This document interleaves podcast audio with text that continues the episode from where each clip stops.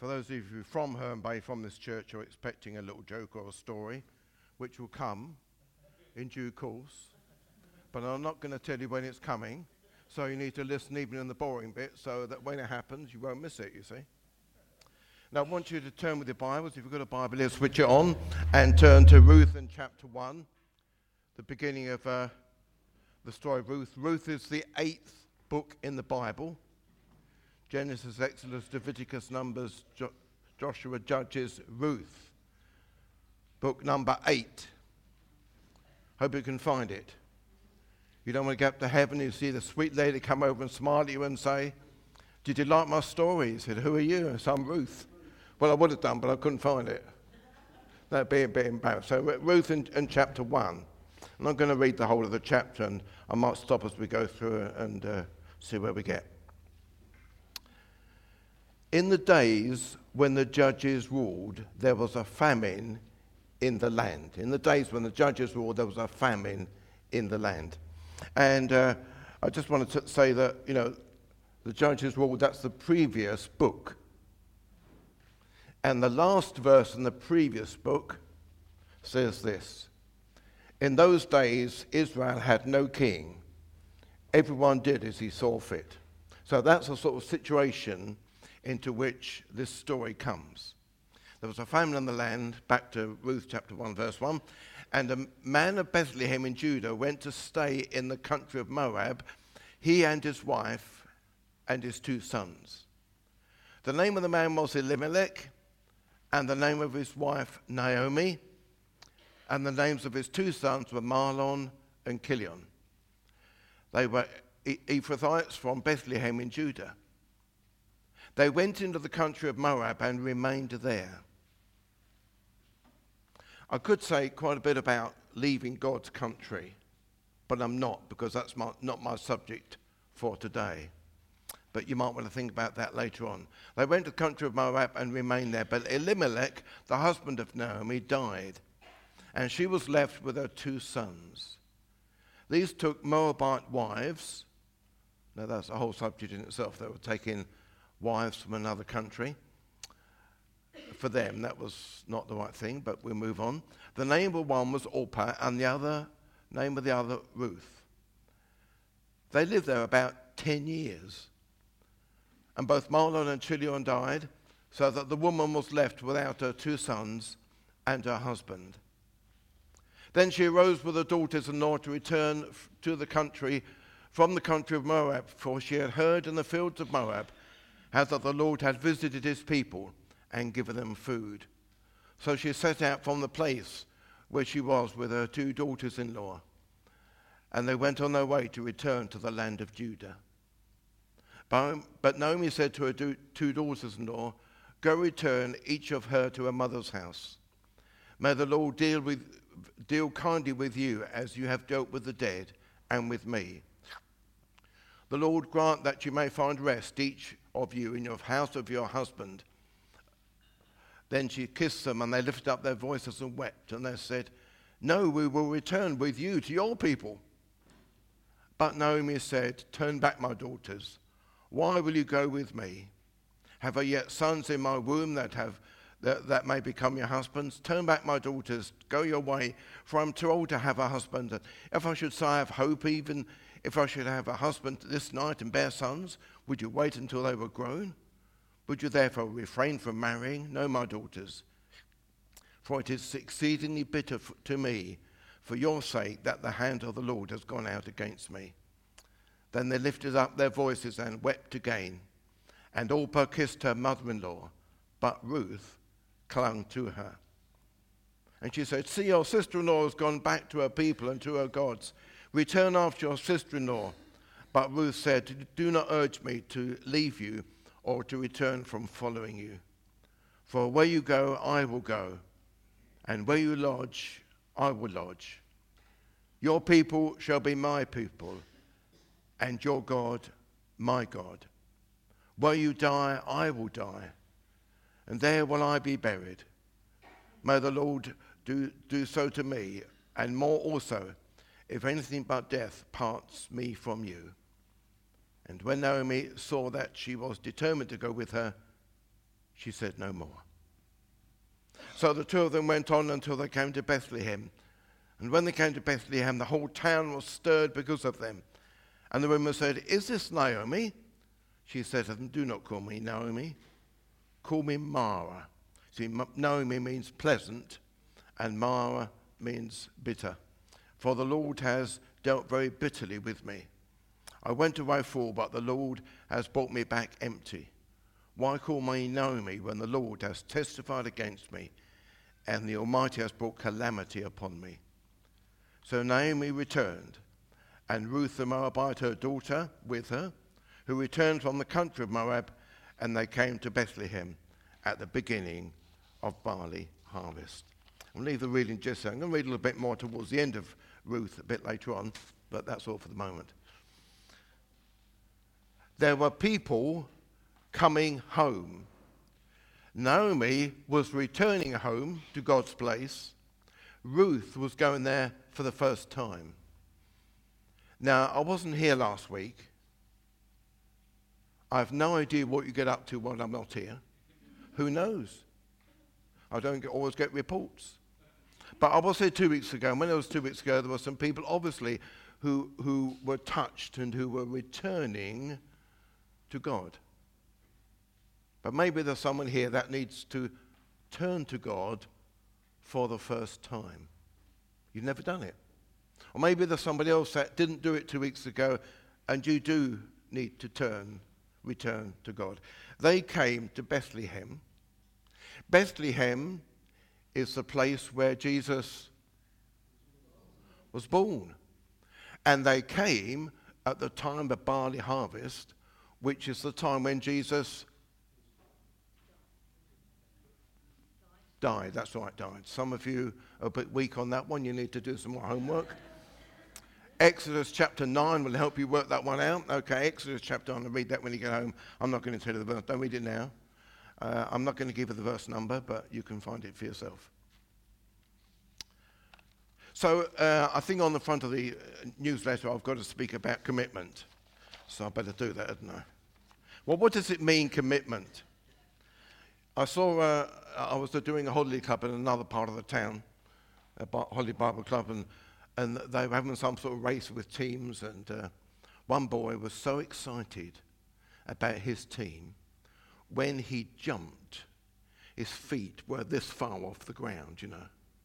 So he was committed. But if I asked him about it now, he couldn't remember a thing. It was several weeks ago, and nor should he remember. It's not important. but we can, uh, we, we can understand commitment if we go back to the day when the, uh, the animals in the farmyard heard that the children and the orphanage had no food for breakfast. And various suggestions were made, not, all, not all of which worked or could work. The, the goat said he liked to give milk, but, he was but she was dry at the moment. Not he, she was dry at the moment. And the cow said all her milk was needed for her, for her little ones. And then the chicken had an idea. The chicken said, We can give them egg and bacon. The pig said, For you, that's just making a gift. But for me, that's total commitment.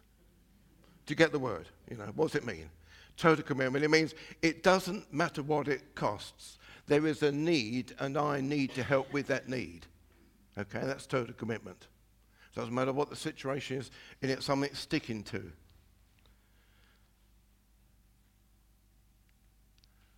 I've got six points. I've done two. So I'll have to slow down a bit, won't I? I don't know. I don't want to be on time for a change, Steve, do I? To who or what should we be committed? Well, there's commitment in marriage. You know, you commit yourself to your other half in marriage for the whole of your life. Sometimes you make arrangements for afterwards. You might leave some money or most of your money to your wife or husband in the will. If you're going to leave it all to Battersea Dogs Home, I suggest you don't let the, the, your other half see the will before you die, otherwise you could. Well, as the Tisroc said to his son in the, uh, uh, what was it, sorry, what was it, the horse and his boy? He said, If you are not my son, I would say that your life will be short and your death will be slow. You have a commitment to children. Uh, and that's a commitment for life, really, in a way. It just makes life seem longer, that's all. It's a commitment. it's, it's a commitment for life. It just makes life seem, that's, that's fine, don't worry about it, you know. You have a commitment to a local church, maybe. I'm committed to this church here. But that does not mean, that was a joke about making life seem longer. Do not worry, kids, do not worry. That was a joke, in case you hadn't got that one. Uh, I'm committed to this local church. Now, that may well be for the rest of my life, and might not be. Because God might move me on somewhere else. He's moved me. I don't have too much trouble with commitment. I've moved house twice in the last 70 years. Once into an old people's home and once out again.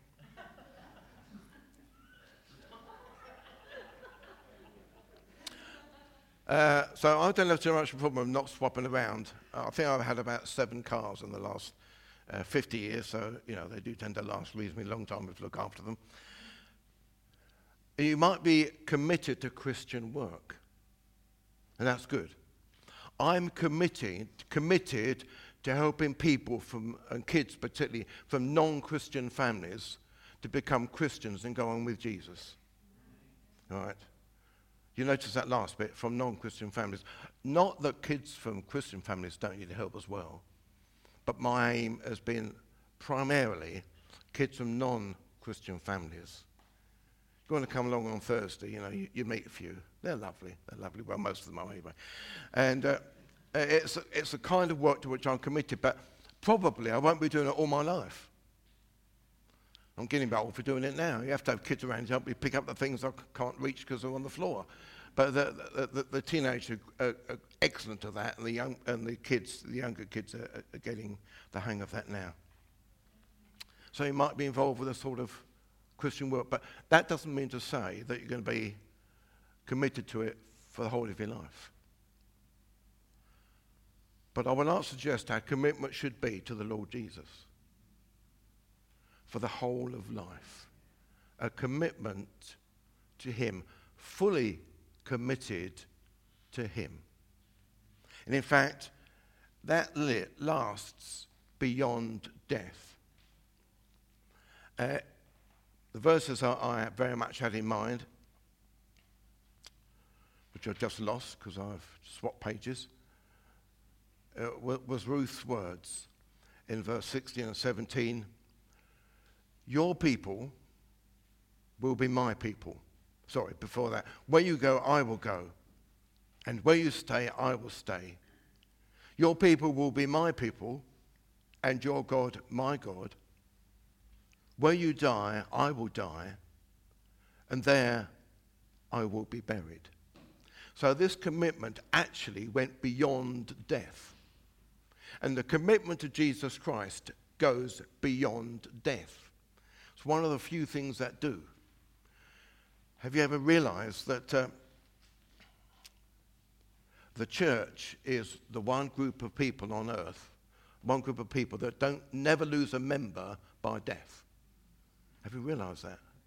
You know, because they're still in the church, they're just in the other half. They've got there, we're still on the way. But the commitment to Jesus Christ lives and carries on beyond death. And so did Ruth's commitment. She says, Where you die, I will die, and there I will be buried. Now you say, Of course, you're going to be buried where you die. You're not going to go across to another country. Not so fast.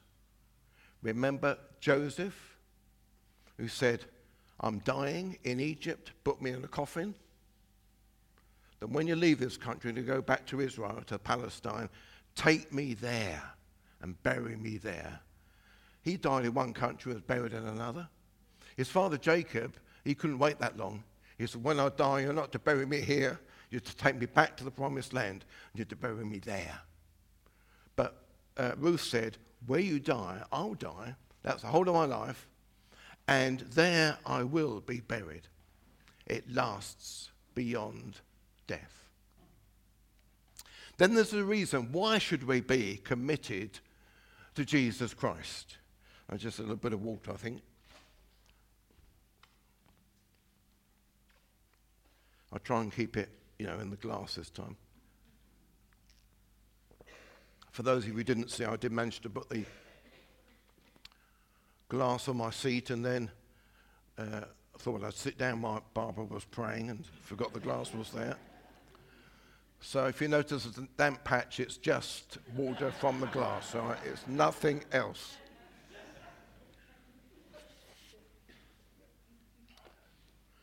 Even though I'm old enough.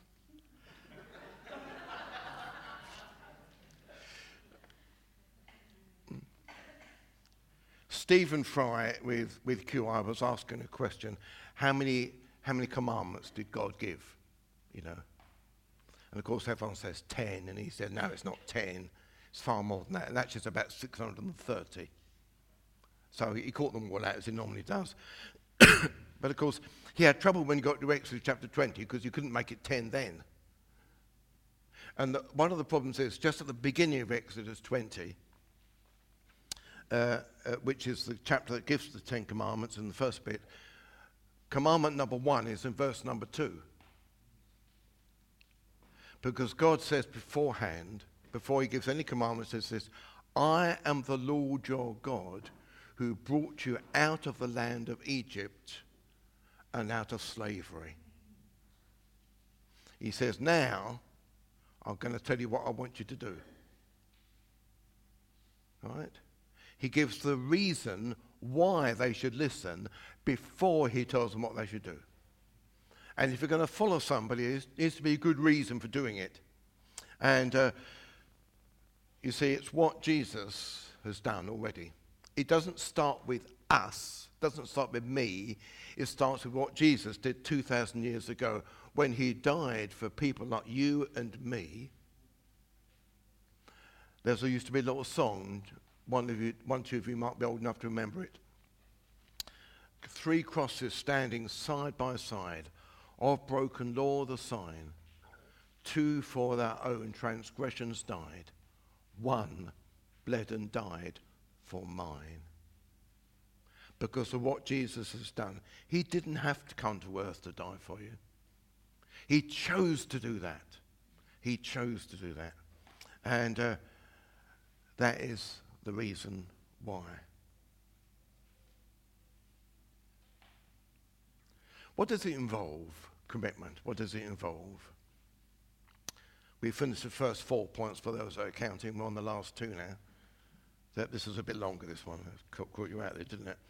Uh, in, in verse 16, where, I, where you go, says Ruth, I will go. Now, when the Bible talks about a journey, it doesn't just mean getting from here to my house or getting from here to, to Faversham or wherever you come from. It doesn't matter. It doesn't mean just that. It's also the walking the life, living the life. And uh, so it's living a life because you're committed to Jesus. It's living a life. And there, then it's where you lodge, I will lodge. And it's the, it may well affect the place where you live. It may well affect the place where you live. My wife told me a story some years ago. I think I've got it right. And there were a couple that were working in, a, in an area, and they didn't really see any blessing from God. They were Christians, they were trying to get, reach people for Jesus, and it wasn't happening. And they realized they had to make a great commitment to that area. So they drew out some savings and bought themselves a burial plot in that town in the cemetery and said, We're here for the duration. And you know, after that, people came to the Lord. Isn't that lovely? It's simply that they were stating their commitment Another case, I have a friend, a dear friend I've known for very many years. And uh, he was going to get married, and he said to the Lord, I don't mind where we live, Lord, as long as it's not Bexley Heath. He's still living in Bexley Heath.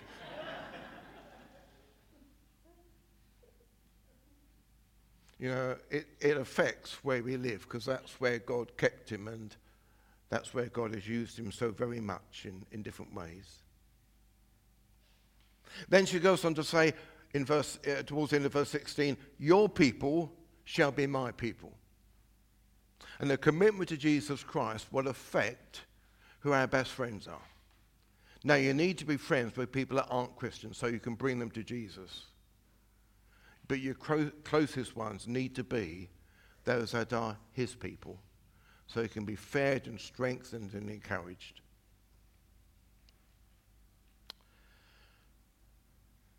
And your God, my God. That's to do with worship and obedience. Worship and obedience. Commitment will bring us to worship God and to obey Him.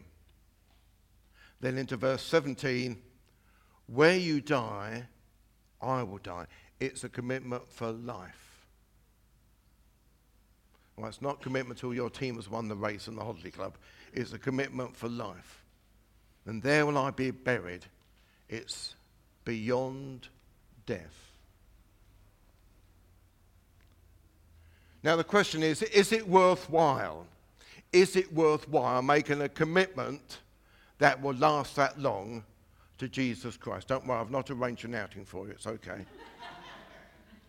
I have not booked up the whole of the uh, Walpole Bay Hotel for a cream tea for you. That's tough. If you're thinking that, you're mistaken.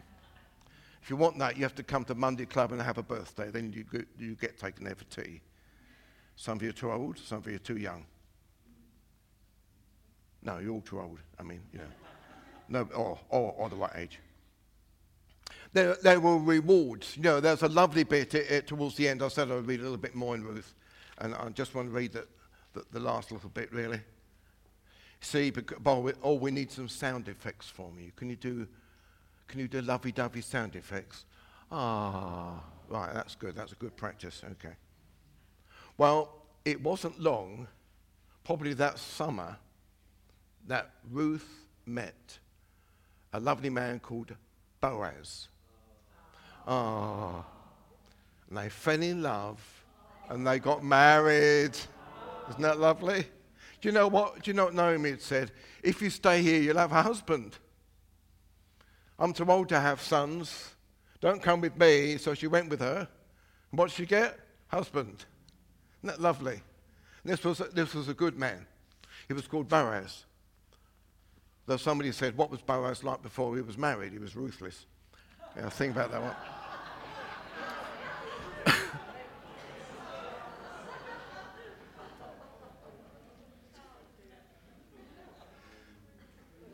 He was a good businessman. But as well as that, not only did she get married, the, uh, the Lord enabled her to conceive, chapter 4 and verse 13, uh, and she gave birth to a son. Ah, birth to a son, that lovely.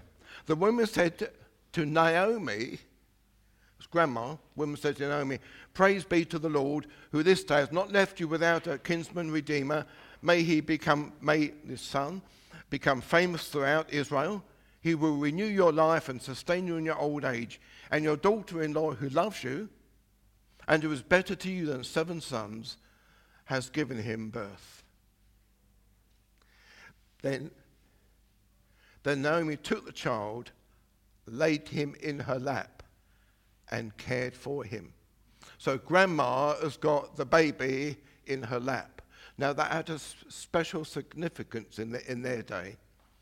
That meant that the baby was, ground, was let's get the right word, counted not only the child of the mother, but the child of the grandmother as well. In fact, it goes on to say, the women living there said, Naomi has a son. Isn't that beautiful? So not only did Ruth get the blessing of meeting Boaz and uh, uh, having a son, but they said Naomi's got a son as well. You see, she never had any grandchildren through her own sons, but through the son of a daughter in law, she had grandchild. So in life, if we're committed, there are benefits and blessings for this life. There are. Now, not without problems, don't get me wrong, not without problems, but there are blessings. It's worth it. Is it worth it? Yes, it is. Sometimes there's problems. Sometimes you just sit on a glass of water. And sometimes it's worse than that, you know. It gets a lot worse than that. But, but there are problems, but it is worth it. It is worth it. But these blessings went beyond their lives. Because uh, the end of this book gives us a bit of the history or a bit of genealogy. They named him Obed, the son. He was the father of Jesse, who was the father of King David. Isn't that lovely? That uh, this little baby that was born was the grandfather of probably the greatest king that Israel has ever known. Isn't that beautiful? So the blessings, although she might not have known them then, I expect she knows them now, the blessings went beyond life.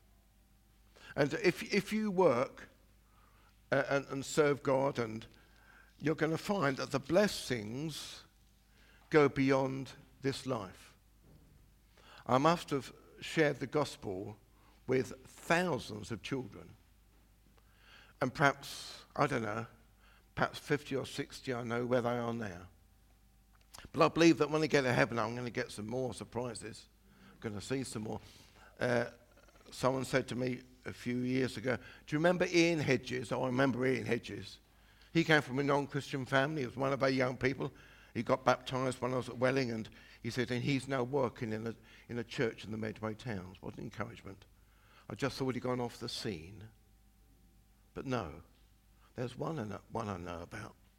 The blessings come after life as well. And I believe that when I get to heaven, I'm going to meet some more. You see, the blessing didn't just stop at King David. It went on and on. For I think, another 14 generations, if I can remember. I'm not going to recite them to you because I can't remember them. But there's another 14 generations, and then it gets down to Jesus.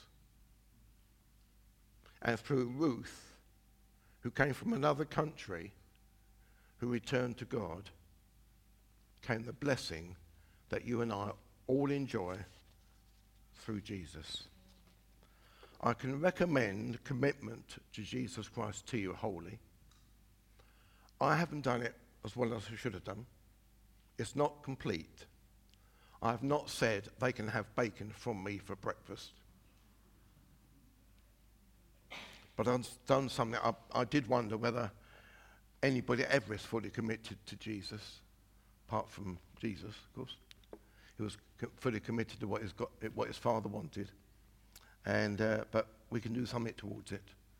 Be fully committed to Jesus. To other people too, to other things, other situations, other places, other groups. But primarily be fully committed to Jesus Christ. Thank you, Steve.